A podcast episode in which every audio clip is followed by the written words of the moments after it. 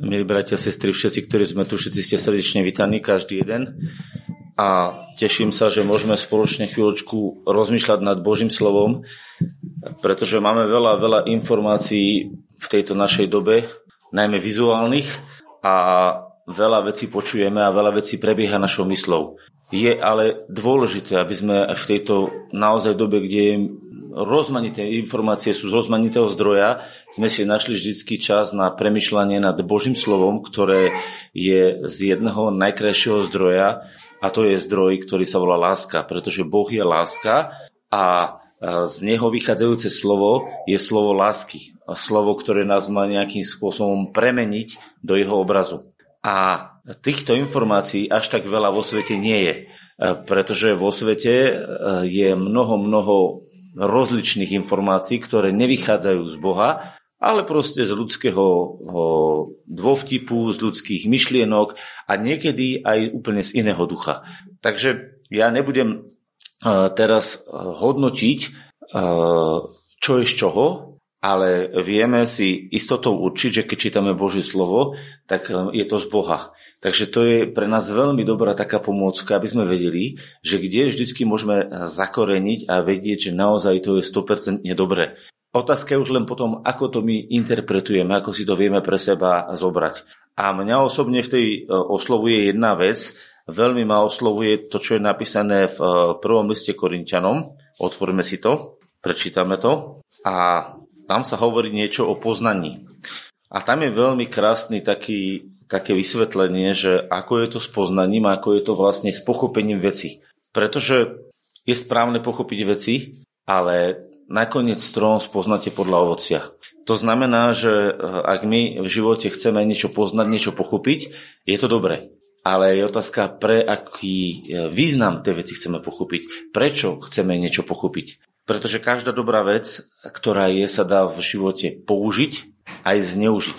Pozrite sa, keď bol vynajdený dynamit, tak e, dynamit nebol vynajdený na to, aby bol do vojnových nástrojov používaný, do granátov, do bomb.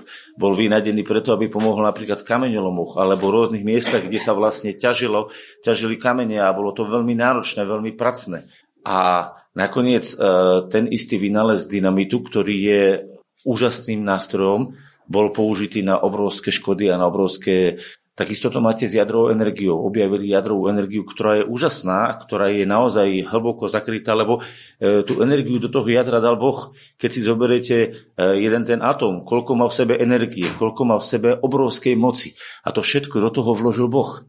A my ju môžeme použiť pre prospech alebo pre atomovú bombu. A takto by sme mohli rozprávať o autách. Je auto e, úžasný nástroj, dokáže mnohých dneska prišli autom. To znamená, keby sme neprišli autom, tak by sme možno niektorí ešte stále kráčali v snehu. A môžeme ho využiť. Ale viete, že auta boli použité vo vojnách, boli použité na prevozy rôznych nečistých vecí. Hej, takže zasa, Teraz sme mohli prísť z telefónu, môžeme prísť internetu, môžeme prísť čomukoľvek, čo chytíme do ruky. Není dôležité, tá samotná vec. Dôležité je, že kto za tou vecou stojí, kto tú vec používa, s akým cieľom používa. A toto je to, čo pred Bohom rozhoduje. A preto budeme čítať teraz kusoček z listu Korintianom 8. kapitole a tam budem čítať v prvom verši takto. 8. kapitola, prvý verš. A o tom, čo sa zabíja a obetuje modlám, vieme, že máme všetci známosť. To znamená, v tom čase, keď písal Pavol list do Korintu, povedal, rozume, e, lebo on tých kresťanov naučil, že čo sú modly, že modly sú niečo e, nesprávne, že to uctievanie e, niečoho iného ako Boha. Viete, Boh sa má uctievať Bohu sa má zdávať najväčšia čest v našom živote. A keď uctievame čokoľvek iné a dávame tomu božskú čest, je to modla. E, môže to byť zvieratko, e, ktoré sa obetuje, hej, preto aby sa uctieval nejaký moloch, oni to vtedy mali, alebo nejaký iný démon, alebo nejaká iná bytosť. Niekedy ľudia uctievali, uh, uctievali rôzne sochy, napríklad Efeze mali nejakú sochu, ktorú nazvali, že padla z neba a oni tú sochu uctievali ako Boha, dávali tomu nejaké obete. A takto to proste bolo v tej dobe a žiaľ, takto je to aj dneska. A akurát to nie je tak verejné, hej? V Afrike to je ešte hodne, hodne zreteľné, menej ako tu v Európe, ale dejú sa rôzne veci. A on písal, hovorí, že o obetovaní modlám máme všetci známosť. To znamená, že všetci vedeli, že obetovať modlám je nesprávne. A, a toto pochopenie u niektorých vyvolávalo súcit a u niektorých vyvolávalo lásku k tým ľuďom, že ich išli zachraňovať a u niektorých vyvolávalo také, že sa povýšili a hovorí, ja uctievam pravého Boha, ja neobetujem démonom, neobetujem modlám a ja som viacej ako tí druhí. Všimnite si, tá istá informácia v jednom srdci spôsobí lásku a záchranu pre tých druhých a v druhom srdci spôsobí oddelenie. Takže číta ďalej a hovorí, vieme, že máme všetci známosť. Známosť nadúva, ale láska vzdeláva. Ak niekto myslí, že niečo vie, ešte nepoznal ničoho, ako treba poznať. Tu je dôležitá vec, že nám tu odokrýva apoštol Pavol, že ten, kto niečo vie, napríklad pochopil to o tých modlách, to neznamená, že on by nemal rozum, že by nechápal veci. On vie, ale ešte nepochopil veci tak, ako ich treba poznať. Čiže neprišiel k tomu hĺbšiemu prepojeniu tej, toho poznania, že je to celé o Bohu. Nie o tom, čo my vieme. Lebo ak niečo ja viem a sústredím sa na tom, že niečo ja viem a na tom si zakladám, tak centrom pozornosti môjho života som ja sám a moje ego. Ak ja budem zameraný na svoje ego, na svoje vedomosti a na, svoju, na seba samého, tak jednoducho ja budem vyhľadávať, aby mňa uctievali. Ak budem zameraný na Boha, na jeho lásku, na jeho dobro, tak budem vyhľadávať, aby Boha uctievali a budem aj ja uctievať Boha a vtedy to celé splinie v láske. A to je ten rozdiel, pretože aj tento rok budeme mnohé veci poznávať, aj teraz sa vyučujeme z Božieho slova. A čo je zmysel? Zmysel je to, aby sme my teraz všetko pochopili a potom sme sa povyšili a povedali sme, som lepší ako druhý, oni to nechápu, oni robia to, oni, oni, oni. Všimnite si, ako je ľudská, ľudská mysel nastavená. E, štandardne, keď sa stretne človek s človekom, žena so ženou, alebo e, učenci s učencami, alebo športovci, tak sme nastavení sa porovnávať, porovnávať, e, kto aký je, kto je lepší, vyhodnotiť si to. Všimnite si, o čom je šport. Kto je najlepší, nie? To je na, na stupienku prvý. Potom je druhý, potom tretí, hovorí sa zlata, strieborná, bronzová, niekto má zemiakov, sa hovorí, hej. Takže to sú medaily v športe. Je tak nastavený svet v športe? Teraz sa pozrite veci. Veci sa predháňajú, kto prvý niečo objaví. Hej, štáty sa predháňajú, ktorý, kde bude ako, superia medzi sebou. Firmy sa predháňajú, ktorá firma bude mať väčší zisk, preto je zostavený napríklad rebríček Forbes, hej, kde sú postavené najúspešnejšie firmy. Vidíte to všade, čo hovorím? Je to tak? Všade všetko sa porovnáva a predháňa sa. Prečo? Pretože to je vždycky o tej osobe, o tej spoločnosti, o tom národe a my chceme byť prví. Čo to znamená? že známosť a vedomosti, ktoré máme, používame preto, aby sme my dosiahli prvenstvo. Nie Boh. My. A preto z toho vzniká rivalita, problémy. Prečo vznikli vojny? Pretože niekto chcel mať viacej ako mal. Hej, napríklad uh, Alexander Veľký, on mal Macedóniu pod sebou, ale chcel mať viacej.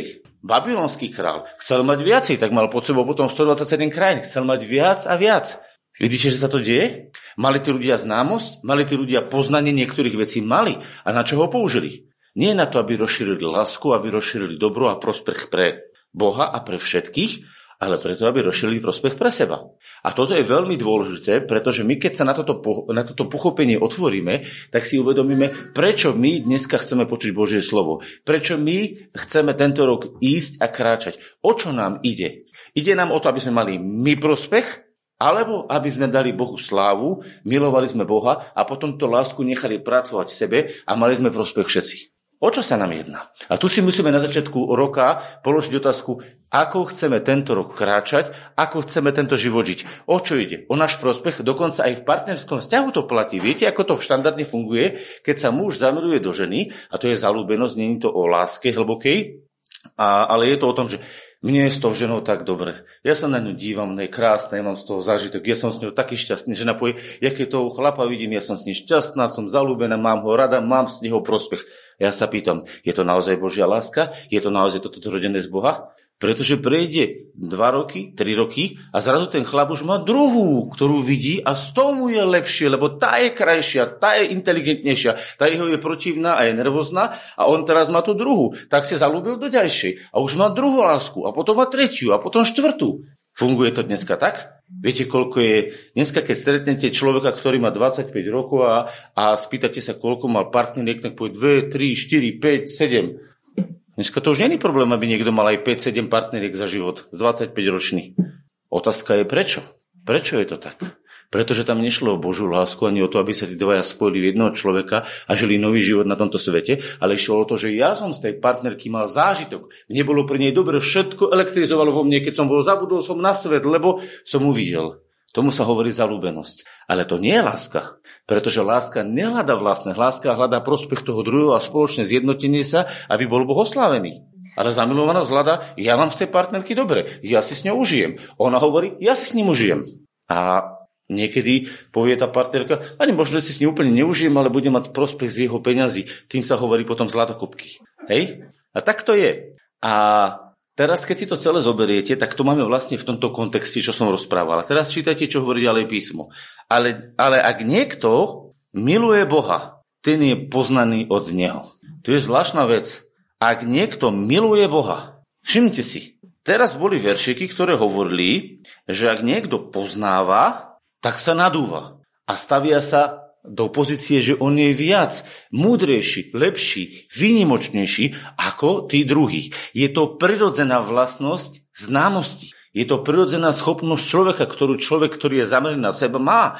Pretože keď dosiahol nejakú úroveň, prirodzene cíti, že tí druhí sú menej od neho, alebo niektorí sú ešte viacej od neho, k tým zliada a proste sa vždy porovnáva. Ale keď niekto prichádza do stavu, že sa stretával s Bohom, to znamená učil sa od Boha, tak viete, čo sa stalo? On sa zalúbil do Pána Boha, pretože zistil, že Bohu je dokonalá láska.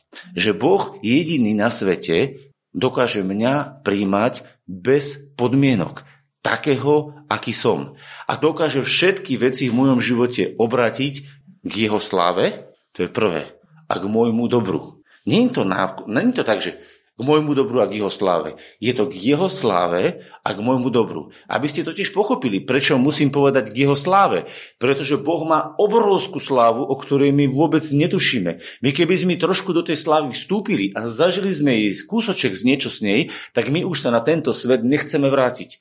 Väčšina ľudí, ktorí dostali sa na druhý svet a stretli sa s Bohom, tak oni povedali, že oni sa nechceli vrátiť. Ak poznáte príbeh Mac Cormaka, tak on zomrel, vystúpil z tela, stretol sa s Bohom a on hovorí, že pane, ja sa nechcem vrátiť. Ja chcem tu ostať. On sa nechcel vrátiť, pretože tam to bolo všetko iné. Ale potom pochopil, že tí ľudia ho tu potrebujú. Tak povedal, že áno, chcem sa vrátiť pre týchto ľudí. A Boh mu povedal jednu zácnú vec.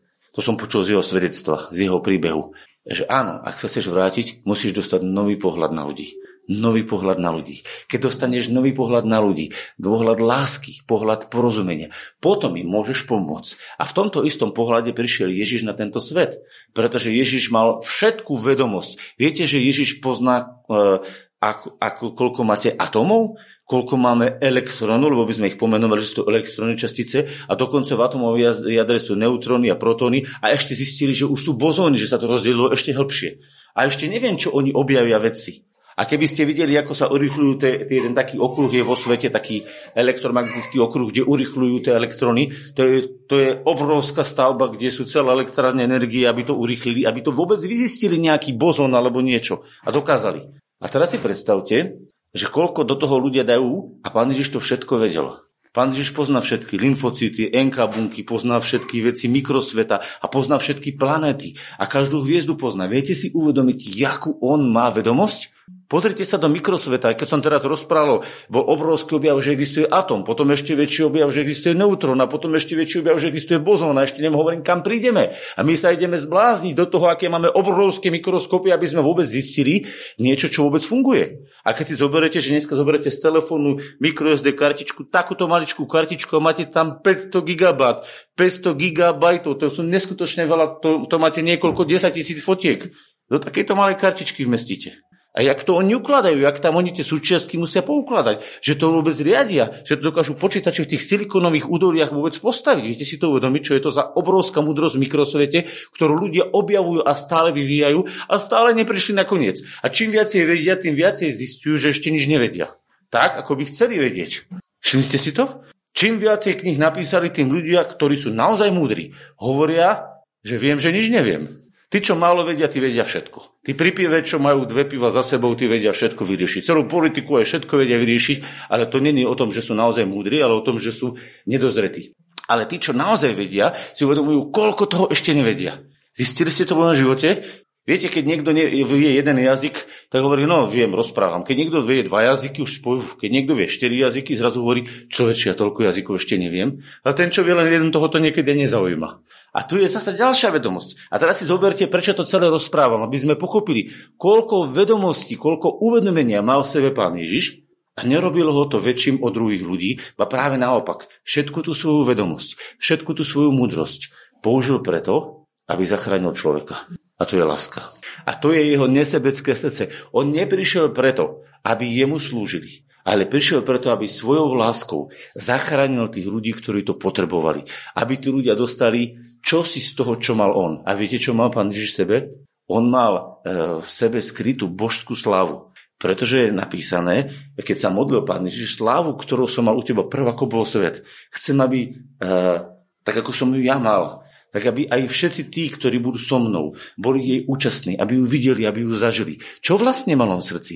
Aby do tej božskej slávy, do toho krásneho nás doniesol. Čiže tu sa najskôr musí jednať o to, aby sme my mohli dospieť plnosti Božej slávy. Toto bola Božia mysel, toto bola mysel pána Ježiša. A preto vlastne prišiel doniesť tú slávu. A preto nám musí ísť najskôr o slávu Božiu. Pretože keď nám ide o jeho slávu, tak my sme vlastne v súlade s Ježišom a v súlade s Bohom. A že my budeme mať na nej účasť, no áno, to je tá najvyššia účasť. A potom z tejto slávy a z tohto všetkého dobrého, ktoré Boh pripravil, my budeme to púšťať do svojho života a potom to môžeme odovzdávať ďalej.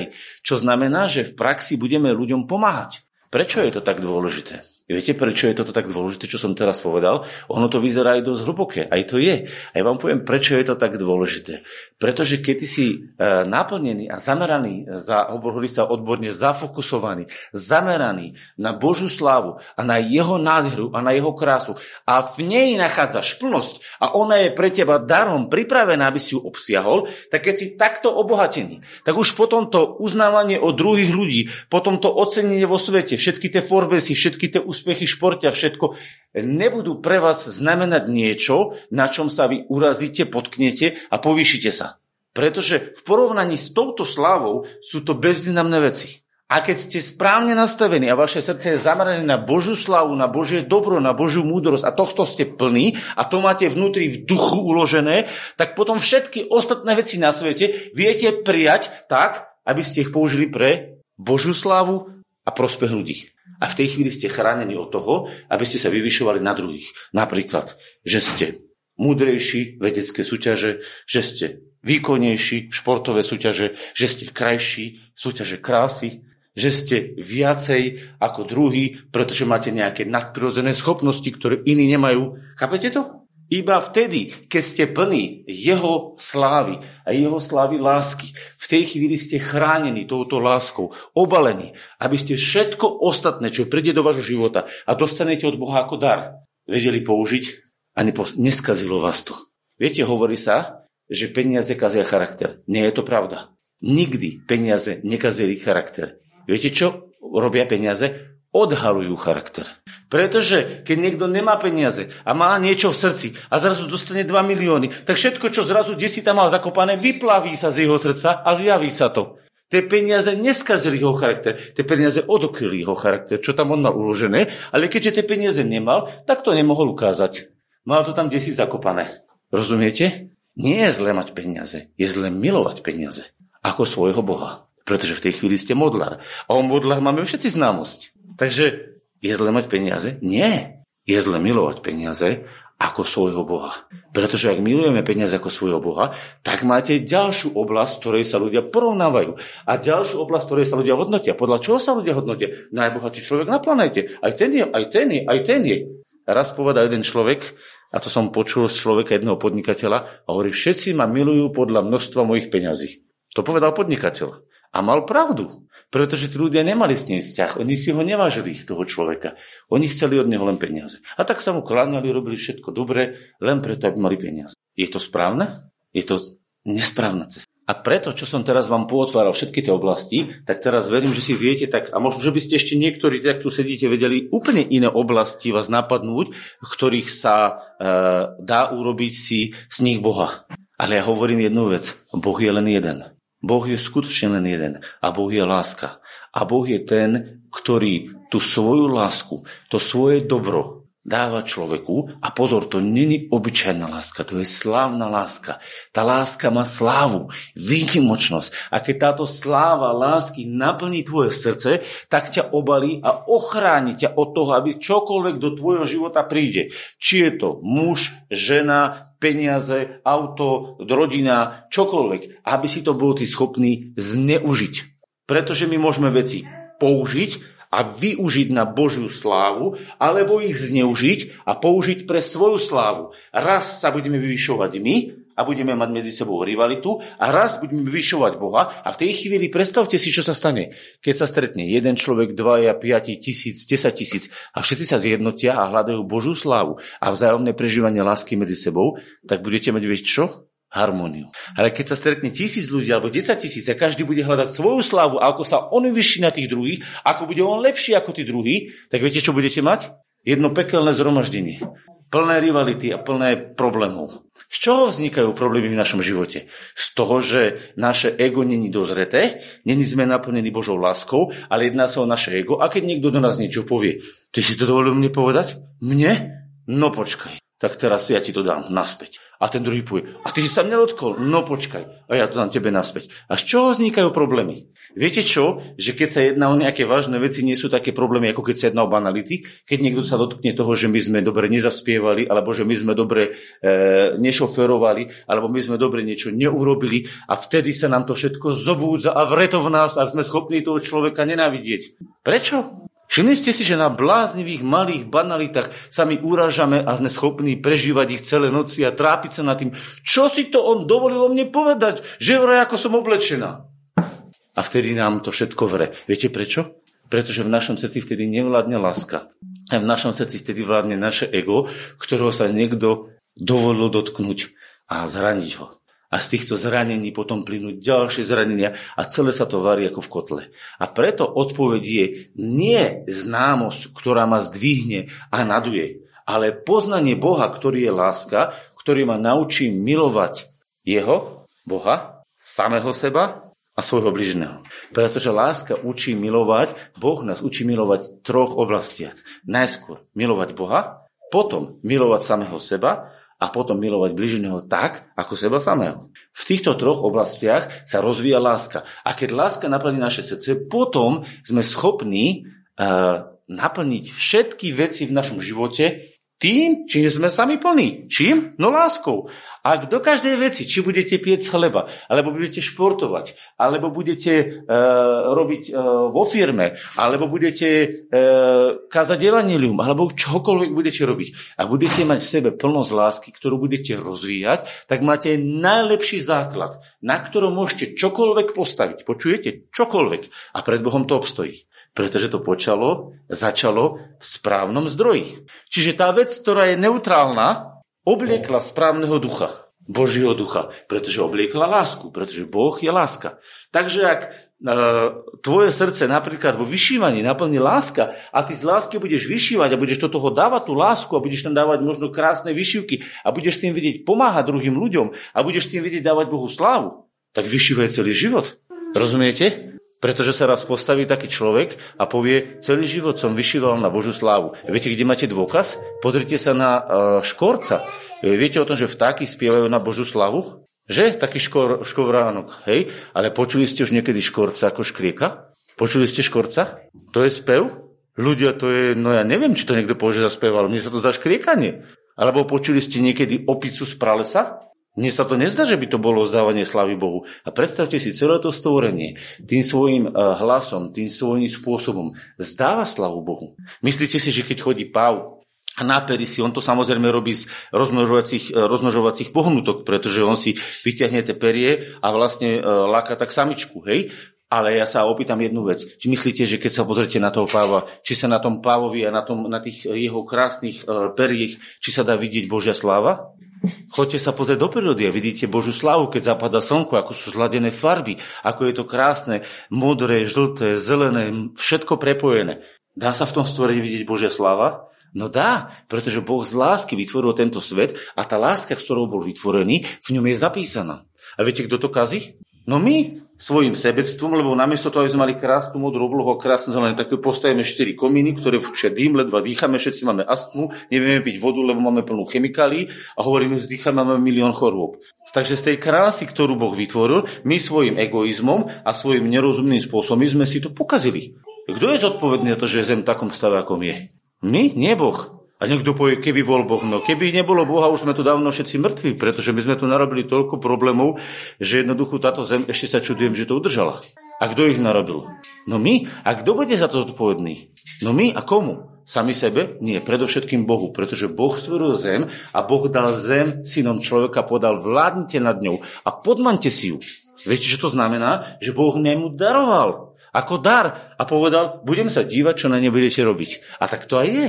Díva sa, čo na nej robíme. A preto, keď na nej robíme zle a zle sa deje, tak to nie je jeho zodpovednosť, ale naša zodpovednosť. A vy budeme vydávať počet my, nie on. A preto, keď niekto povie, kde je Boh, keď je tu toľko zlého, ja poviem, nie kde je Boh, kde je tvoje myslenie, čo si ty urobil preto, aby si hľadal Božiu slávu. Ak hľadaš svoju slávu, nie Božiu, nemáš právo hovoriť, že kde je Boh. Pochopili ste? Ak hľadáš svoju slávu a svoj prospech a nie jeho slávu, tak nemáš právo hovoriť, kde je Boh, pretože ty si ho vykopol zo svojho života a zrazu, keď sú problémy, hovoríš, kde je ten Boh. No tam je, kde si ho vykopol, mimo svojho života. A keď je mimo tvojho života, tak nečakaj, že do tvojho života bude zasahovať, lebo on zasahuje do životov tých, ktorí ho pozývajú. Tí, ktorí stoja o ňo. A preto, aby sme mohli o ňo stáť, aby sme mohli naozaj ho chcieť, musíme vedieť, kto on je. A preto, aby sme pochopili, kto on je, potrebujeme vidieť kríž. Potrebujeme vidieť Božiu lásku zjavenú na kríži. Lebo tak Boh miloval svet. Tak Boh miloval svet, že svojho syna poslal a dal ho pribiť na kríž. Aby sme videli, že zaplatil za naše chyby, za náš nerozum, za naše sebectvo. A viete, čo je najkrajšie? Na kríži bolo zabité aj naše sebectvo, náš egoizmus, naše sebacentrovanie. A na kríži je otvorený prameň Božej lásky. A ten prameň Božej lásky, ktorý je, sa prejavuje v niekoľkých oblastiach. Prvá oblasť, ktorý sa prejavuje, je očistenie od našich hriechov. To znamená od tých našich zlých myšlienok, od tých našich zlých prejavov. Potom je to očistenie od chorôb, potom je to očistenie od chudoby, od bolesti, od trápenia. Inými slovami, kríž je riešením na všetky problémy človeka. Ak človek príde ku krížu, e, kde uvidí obetovaného Ježiša, tak môže všetko, čokoľvek o živote trápiť. Či sú to choroby, chudoba, bolesti, trápenie, čokoľvek. Inými slovami môžeme to nazvať všetko, čo je hriechom alebo spojené s hriechom, môže to tam položiť a povedať, tam to dávam. Viete, čo sa vtedy deje? Keď ja to tam odozdávam a poviem Ježišu, ďakujem, že ty si to prevzal, ďakujem, že si to zaplatil, tak sa niečo v duchovnom svete stane a to, čo som ja vlastne vo viere urobil a vo viere povedal, tak v tej chvíli sa to v mojom živote reálne naplňa. V tej chvíli to duchovné prichádza do môjho života. Preto ľudia, ktorí majú trápenie a majú problémy, výčitky vo svojom srdci, nervy vo svojom srdci, rôzne bolesti, rôzne trápenia, prídu k Ježišovi a povedia, Ježišu, Prosím ťa, odpusti mi, že som to urobil. Ja ti to dávam, ja sa toho vzdávam. Očisti ma od toho. Tak zrazu, ako to povedia, tak zrazu sa niečo stane a hovorí, mne sa to uľavilo. Mne to zmizlo. Viete prečo? Pretože vtedy sa reálne v duchovnom svete naplní, že to, čo Boh urobil ako dar, vlastne sa uplatní v našom živote. To, čo On vyplatil, to sa vlastne udeje. Ale keby sa udialo len to, že my v tej chvíli ako to zle zoberieme a mu to dáme a to zle znie z nášho života, ja sa pýtam, čo bude potom zmyslom nášho života ďalej. Rozumiete? Keď ja som celý život, niekto povie, niekto, niekto veľmi veľa klamal, niekto bol svilník, niekto kradol, niekto robil e, iné veci, niekto hľadal sa vyvýšiť na všetkých ostatných. Každý má nejaký prejav zlý, ktorý vo svojom živote mal, buď otvorený, alebo skrytý. Lebo niektoré veci boli skryté, nikto ich nevidel. To sú také skryté veci tými. Ale každý má nejaké také, nazvem to neresti. Hej, nejaké také zlé veci. A teraz si predstavte, že my prídeme a my sa ich zbavíme, lebo povieme Ježišu, ty si za tieto moje hriechy zomrel a dáme mu ich. A poviem, máš ich. A v tej chvíli sa naše srdce uvoľní, pretože to bremeno toho, ktorého zla, ktoré nás zožieralo vnútorne, vlastne z našho srdca odíde a dá sa jemu. Čo sa v tej chvíli stane? Sme voľní. A čo teraz? Pôjdeme znova tú istú neraz opakovať? No aký to má zmysel? A preto Boh vymyslel to tak, že keď sa zbavíme a vyčistíme od našich hriechov, umieme sa krvou Kristovou, tak potom môže do nášho života vstúpiť Duch Svetý, ktorý naplní tie prázdne časti a obsiahne ich, čiže láska, ktorá je v Duchu Svetom, naplní naše srdce a zrazu sa náš život začína naplňať láskou. To znamená oblasti, ktoré boli naplnené žiadosťou, e, rôznymi neresťami, sa zrazu začínajú naplňať Božím duchom, Božou láskou. A v tej chvíli začíname mať podiel na tej Božej láske, ktorá bola pre nás odjak živa nachystaná. Viete čo? Každý človek chce byť milovaný. A každý človek chce byť uznaný. A každý človek chce byť ocenený. To je v každom zapísané. To je normálne tvoje DNA. Lebo tak ťa Boh vytvoril. To je prosím pekne DNA duše. DNA tej duševnej časti je láska, uznanie, ocenenie. To je základ, ktorý máme v našej duši, v našom vnútre. Tak ako má naše telo DNA, tú špirálu, ktorá sklada celé naše telo, ako vyzeráme, tak naša duša má DNA, že potrebuje lásku, uznanie, ocenenie, spravodlivosť a ďalšie vlastnosti, ktoré v sebe má Boh. A my, keď sa pre Boha otvoríme, tak to naše DNA, ktoré je, je vlastne vkladané do nás. A naše, to je ako keď máte e, spermiu a vajíčko. A oni sa spoja a tie chromozóny sa takto prepoja a vznikne nový život a vznikne bábetko, tak presne keď sa ľudská duša, keď ľudský e, duch sa spojí s Božím duchom, tak vzniká nový život. Vzniká život Boha, ktorý je väčší. A toto je niečo nádherné. A toto je niečo, čo je pre nás pripravené. Ľudia, a o toto stojí v živote naozaj zápasiť. Za toto stojí v živote stať, pretože čím bude toto dlhšie v našom živote, tým všetky ostatné veci z toho vyplývajúce budú v našom živote úplne prirodzené. Preto, kde je Boh základom manželstva, manželstvo vydrží. Kde je sebectvo základom manželstva, tak to manželstvo nevydrží. Viete prečo? Pretože predsa nejde o to, že tá žena bude šťastná, alebo ten muž bude šťastný, ale že ja budem šťastný. A keď ma ona neobšťastňuje, nájdem si druhú, ktorá ma obšťastňuje. A keď ma tá nebude obšťastňovať, nájdem si tretiu, ktorá ma bude obšťastňovať. Lebo ide o mňa. Takže ak ide o Boha, tak hľadám Božiu vôľu a Božie uplatnenie lásky v mojom živote a vtedy to bude stáť. Ale ak hľadám svoju vôľu a svoje uplatnenie, tak hľadaj, čo sa stane. No nebude to stať. A to platí nielen v manželskom živote, to platí aj v komunite, to platí v spoločnosti. Prečo niektorí ľudia majú, e, majú takže majú obrovský nadbytok a stále majú viacej a niektorí ľudia majú stále menej? Preto čo majú v hlave, ako premyšľajú. A poďme teraz čítať jedno slovo, ktoré som chcel na začiatku čítať, len som sa k nemu nejako dlho dostával, možno, že to bolo treba. Pozrite sa na list Rimanom, 8. kapitolu. A budeme čítať o tom, ako to Božie slovo vidí a ako Božie slovo sa díva na náš nový život v Kristovi, alebo náš prirodzený život e, bez Boha žijúci, e, na egu postavený, sebecký. Pozrite sa, list Rímanom 8. kapitola. Budeme čítať od 5. verša. Lebo tí, ktorí sú podľa tela, myslia na veci tela. A tí, ktorí sú podľa ducha, na veci ducha. Lebo mysel tela je smrť ale mysel ducha je život a pokoj. Takže tu chvíľočku zastaneme a budeme pokračovať za chvíľu. Tí, ktorí myslia podľa tela, čo je telo zlé, tu sa nemyslí telo, že fyzické telo, čo máte srdce a svaly, lebo každý potrebuje oči, vlasy, nechty, každý to potrebuje, to je vzácný dar. Ale tu sa myslí mysel tela, telesnosť. To znamená, e, moje rozmýšľanie, ktorého zmyslom je uspokojiť svoje telo, uspokojiť svoje potreby, uspokojiť len sám seba. To je telesnosť tu myslená. A telesnosť vedie do smrtení, čiže do rozdelenia, lebo život je spojenie a smrť je rozdelenie.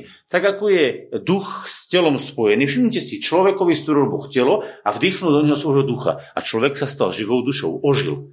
A keď sa od človeka oddelí jeho duch a telo sa vráti do prachu, tak človek zomrel. Smrť je rozdelenie, život je spojenie. Keď sa spojí spermia s vajíčkom, vzniká nový život keď sú rozdelené, nebude nové babetko. To znamená, keď zoberiete, čo je vlastne smrť.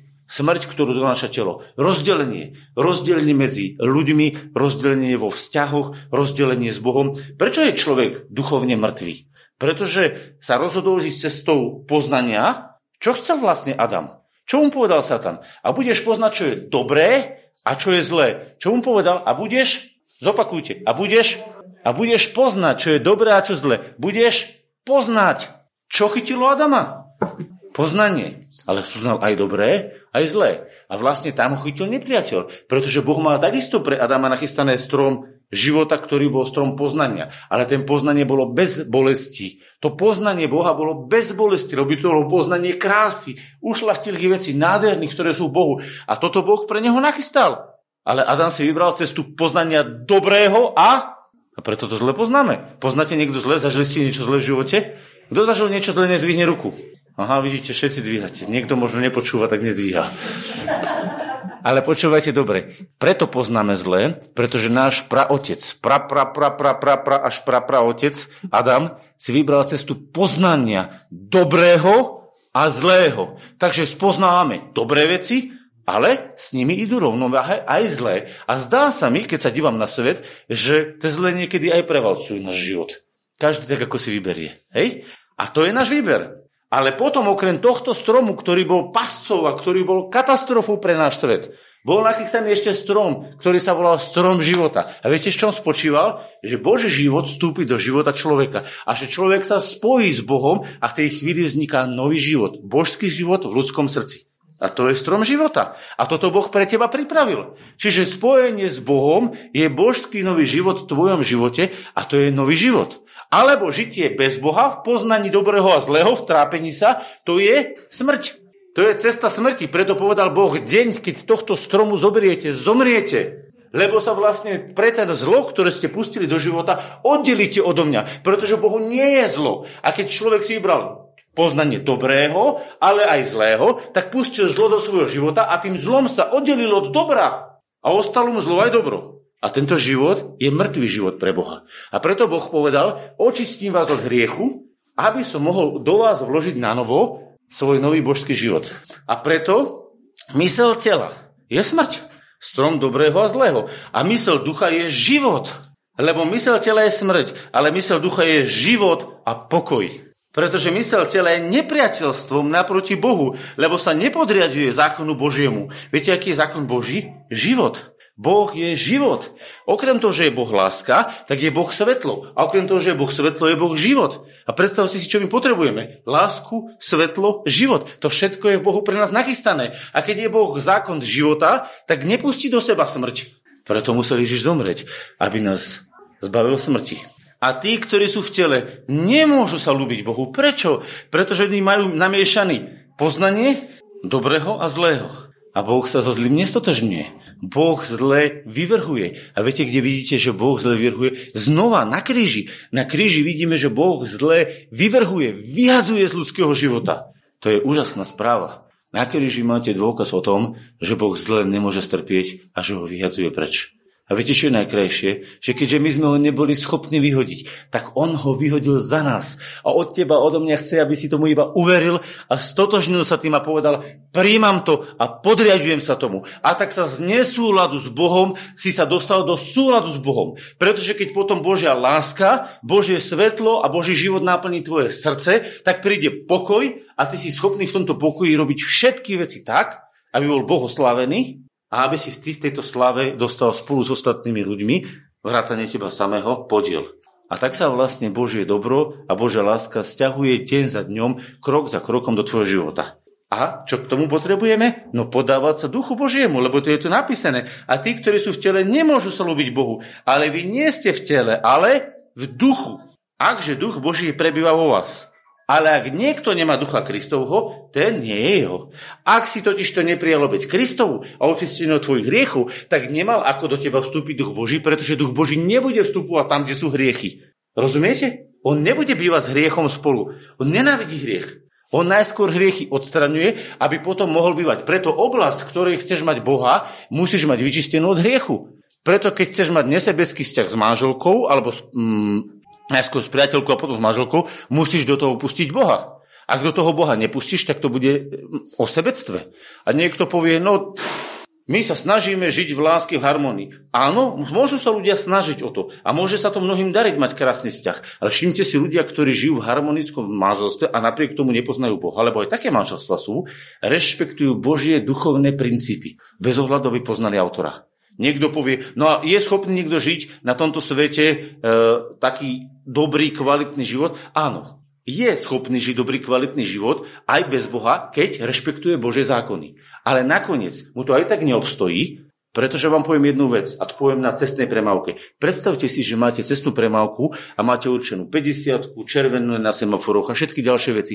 A vy robíte celú cestnú premávku dobre a idete perfektne. Ale sú momenty, kedy prejdete na červenú, kedy pôjdete stovku na 50 a všetko chytí radar, odfotia vás, viete, dneska sú už kamery na cestách, odfotí vás kamera, zachytí to a zrazu prídete a poviete, No 95% života som žil perfektne, som dodržoval cestnú premávku. A prídete k policajtom a oni vyťahnú, OK, toto je v poriadku, to je parada. A tých 5% ideme riešiť. Tuto máme znamené kamery, tu si šiel dvakrát na červenú, štyrikrát si prešiel uh, uh, väčšou rýchlosťou a všetko si to pomerajú. A čo urobia? Dajú nám pokutu. Budú nás pokutovať. Viete, čo sa stane s ľuďmi, ktorí žijú podľa Božích zákonov a žijú veľmi kvalitný a nádherný život? A napriek tomu sa nenechali očistiť od toho zbytku tých hriechov, ktoré stihli spraviť, tie hriechy ich dobehnú. Chápete? Boh im nebude vyčítať, že žili kvalitný život. To ocení. Pretože kvalitný život, eh, ktorý sa žil podľa Božích princípov, napríklad princípov odpustenia, princípov zákona sieby a žatvy, tak ten bude kvalitný. Ale otázka je, či pred Bohom obstojí, pretože ten celý život bude mať v sebe vadu.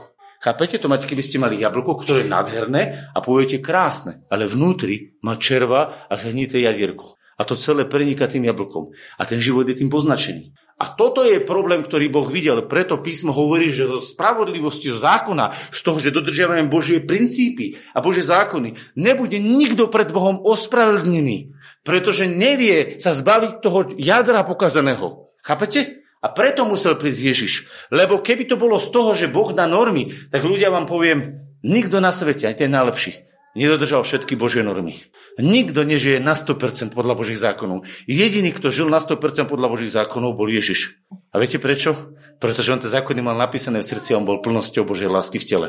Lebo plnosť zákona je láska. A kto na 100% miluje, na 100% naplňa Boží zákon. A podľa miery, ako milujeme, podľa tej miery naplňame aj Boží zákon. A preto žiť podľa princípov e, e, lásky, podľa Božieho zákona, bez zdroja, je podľa mňa veľmi náročná, nehovorím, že zlá, krásna cesta, ale slepá cesta. A preto Boh otvoril cestu, kedy On vstúpi do nášho života, naplní na svojou láskou a budeme mať v sebe aj autora, aj jeho zákony, a budeme môcť používať, prežívať jeho ako autora spolu s jeho zákonmi, aby nám ich vysvetloval a sme ich naplňali. A to je život v láske.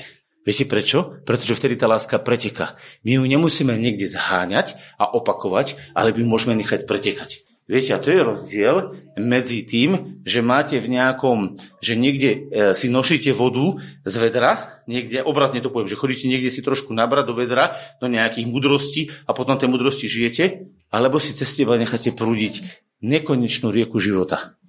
A to je to, čo je tu napísané ďalej. Že ten, kto nemá ducha Kristovho, nie je jeho. A keď má niekto ducha Kristovho, tak počúvajte. Ak je Kristus vo vás, vtedy je telo mŕtve pre hriech. Čiže vtedy ten duch pôsobí, že ty zle nenávidíš prirodzene a vyhadzuješ ho postupne zo svojho života. Ale duch je život pre spravodlivosť. Ak duch toho, ktorý skriesil Ježiša z mŕtvych, prebýva vo vás, tak teda ten, ktorý skriesil Krista Ježiša z mŕtvych, oživí aj vaše smrteľné tela cez svojho ducha ktorý prebýva u vás. Čo to znamená? Naše telo bude oblečené Duchom Božím a bude používané Duchom Božím. Inými slovami, náš život bude ovládať láska a dobro a múdrosť a spravodlivosť a čistota a všetky vlastnosti, ktoré Boh má v sebe. Preto ovocím ducha je láska, radosť, pokoj, dobrota, dobrotivosť, vernosť, krotkosť, zdržanlivosť. A proti takým veciam nie je to zákona, pretože to je plnosťou zákona. Chápete? A to je tak jednoduché. A preto v našom živote nemusíme seba moralizovať a povedať, čo máme a čo nemáme robiť, ale potrebujeme sa naplniť Bohom, ktorý bude prebývať v našom živote a ktorý bude pretekať našimi vzťahmi, našimi, uh, našou prácou, našim uh, prejavom v živote a preto, keď bude niečo v tvojom živote prebývať v plnosti a to je Boh, tak potom čokoľvek budeš robiť, sa ti to podarí. Pretože Žalm 1.3 hovorí, a ten, čo premyšľa o Božom zákone, ten, kto má vlastne to Božie naplnené vo svojom srdci, tak bude ako strom zasadený nad potokmi vôd, ktorého liste nevednie a bude donášať ovoci aj zlý čas. A čokoľvek bude robiť, počujete, čo, čo je tam napísané, a čokoľvek bude robiť, podarí sa mu. Otvorte ten žalm tu. Rozumiete to? To je tak nádherné zaslúbenie. Veríte, že to Bože slovo je pravda? Otvorte, Žalm 1.3. To nemusím ja pozerať teraz. Čítajte. Ale má záľubu v zákone Jehovach. A v jeho zákone rozmýšľa dňom i nocou. Inými slovami je otvorený preto, aby Božie slovo do neho prúdilo, aby Božia láska do neho prúdila. Bude ako strom zasadený nad potokmi vody, ktorý dáva svoje ovocie. Sa to v ňom rodí to ovocie Ducha Svetého. Svojím časom. To nebude naraz. Ak si niekto myslí, že takto to dneska poviete a máte to, tak zabudnite na to. Ovoci sa tak nerodí. Či ste videli, že by zaklitli e, stromy v marci a v polke marca už aj mali jablčka? Musí to dozrieť, že? Ale my sme niekedy tak netrpezliví, ako ten vtip, čo poznáte ten vtip, že, že Bože, prosím ťa, nauč ma trpezlivosti tu a teraz. Že? Takže ktorý dáva svoje ovoce svojim časom. A teraz počúvajte, ktorého líst neredne. On totiž to není závislý od tých okolností, ale od toho prameňa vody, ktorý s ňom prúdi. A všetko, čokoľvek bude robiť. Čo sa mu? Prečo? Pretože zdroj je Boh. A pamätajte si, všetky veci, ktoré sa nám v živote nepodarili a sme ich skazili, sa pokazili preto, že sme tam nepustili Boha. Pretože keby tam Boh prišiel, tak vám garantujem, že sa to podarí. Nie preto, že som to ja povedal, ale pretože to Božie slovo hovorí. Pretože Boh povedal, že sa to podarí. A preto Ježišov život nebol život neúspechu, ale úspechu a radosti. A poďme sa modliť.